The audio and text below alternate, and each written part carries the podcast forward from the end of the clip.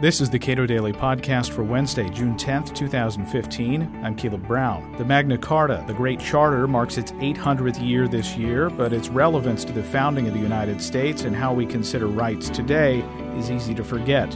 Roger Pilon, Vice President for Legal Affairs at the Cato Institute, discusses the continuing importance of the Magna Carta so many centuries later. 800 years ago, the barons and clergy of England presented the uh, King of England, King John, with a document claiming their ancient rights as Englishmen and forced John's hand on the document.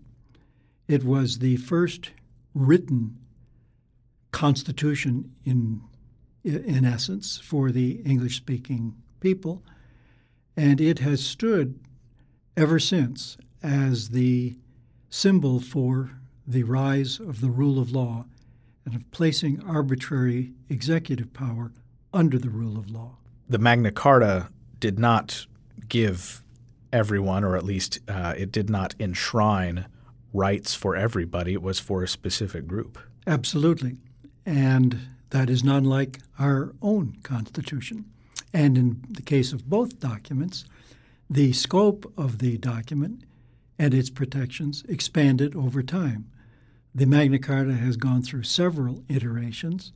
Uh, the first was 1215, then again in 1225, then again in 1297, and so on over the centuries.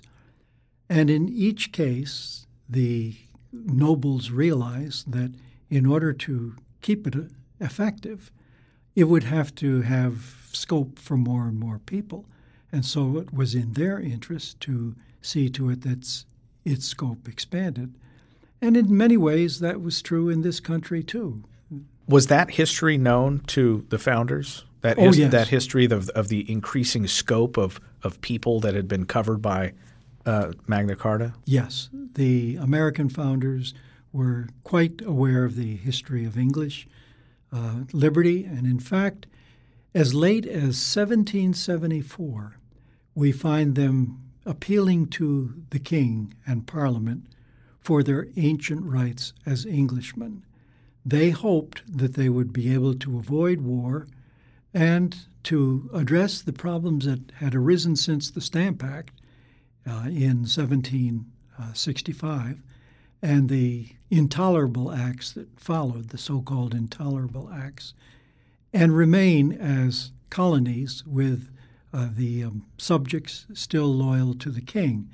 But there was a substantial change that took place, indeed, a material change, between 1774 and 1776, when it became clear that all the remonstrations of the colonists to Parliament and the king were met only with the blood of Lexington and ships full of soldiers.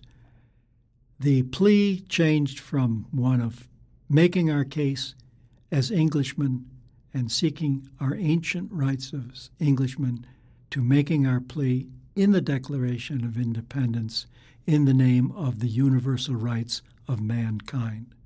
And so by the time we get to the Declaration of Independence, we are speaking about a fundamental shift in the thinking that surrounded the Magna Carta uh, in all of its uh, iterations, and the thinking that we find in the Declaration, which is taking us to first principles in the sense that the Declaration sets forth its principles with reference to the rights of mankind, and it is an appeal not to the king or to parliament, but to a candid world to understand why we are severing our ties with the mother country.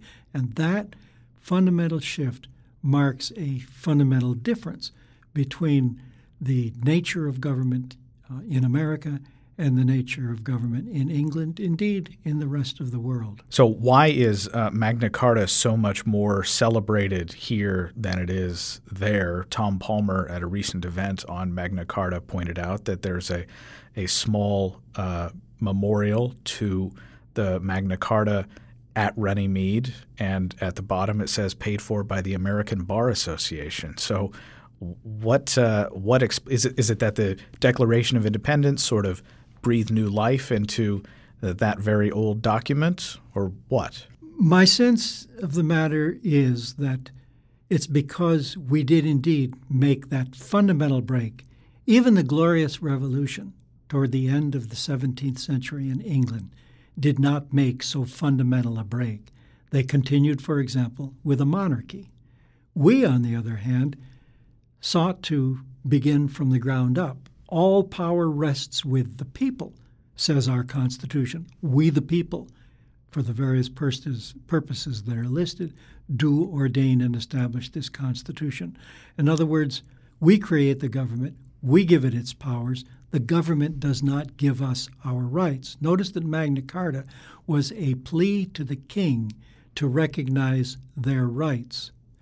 That's very different. We didn't plea to the king or to anybody else in 1776 to give us our rights. We said we have our rights already. People like to draw parallels between uh, where we are now to where we were in 1776. People like to draw parallels between trying to get uh, the government to acquiesce to the demands of people and their rights. So how how fair are the comparisons between now and way back when? Under the Constitution, we established a government of limited powers, leaving us otherwise free to plan and live our lives as we thought best. And we did that more or less for 150 years. Obviously, slavery was the great cardinal sin, and it took a civil war to end that, the passage of the Civil War amendments. But by and large, for 150 years, we had limited constitutional government. With the progressive era, however, we started to increase the scope of government. We essentially abandoned the first principles during the New Deal that had characterized our origins. And today we have massive government.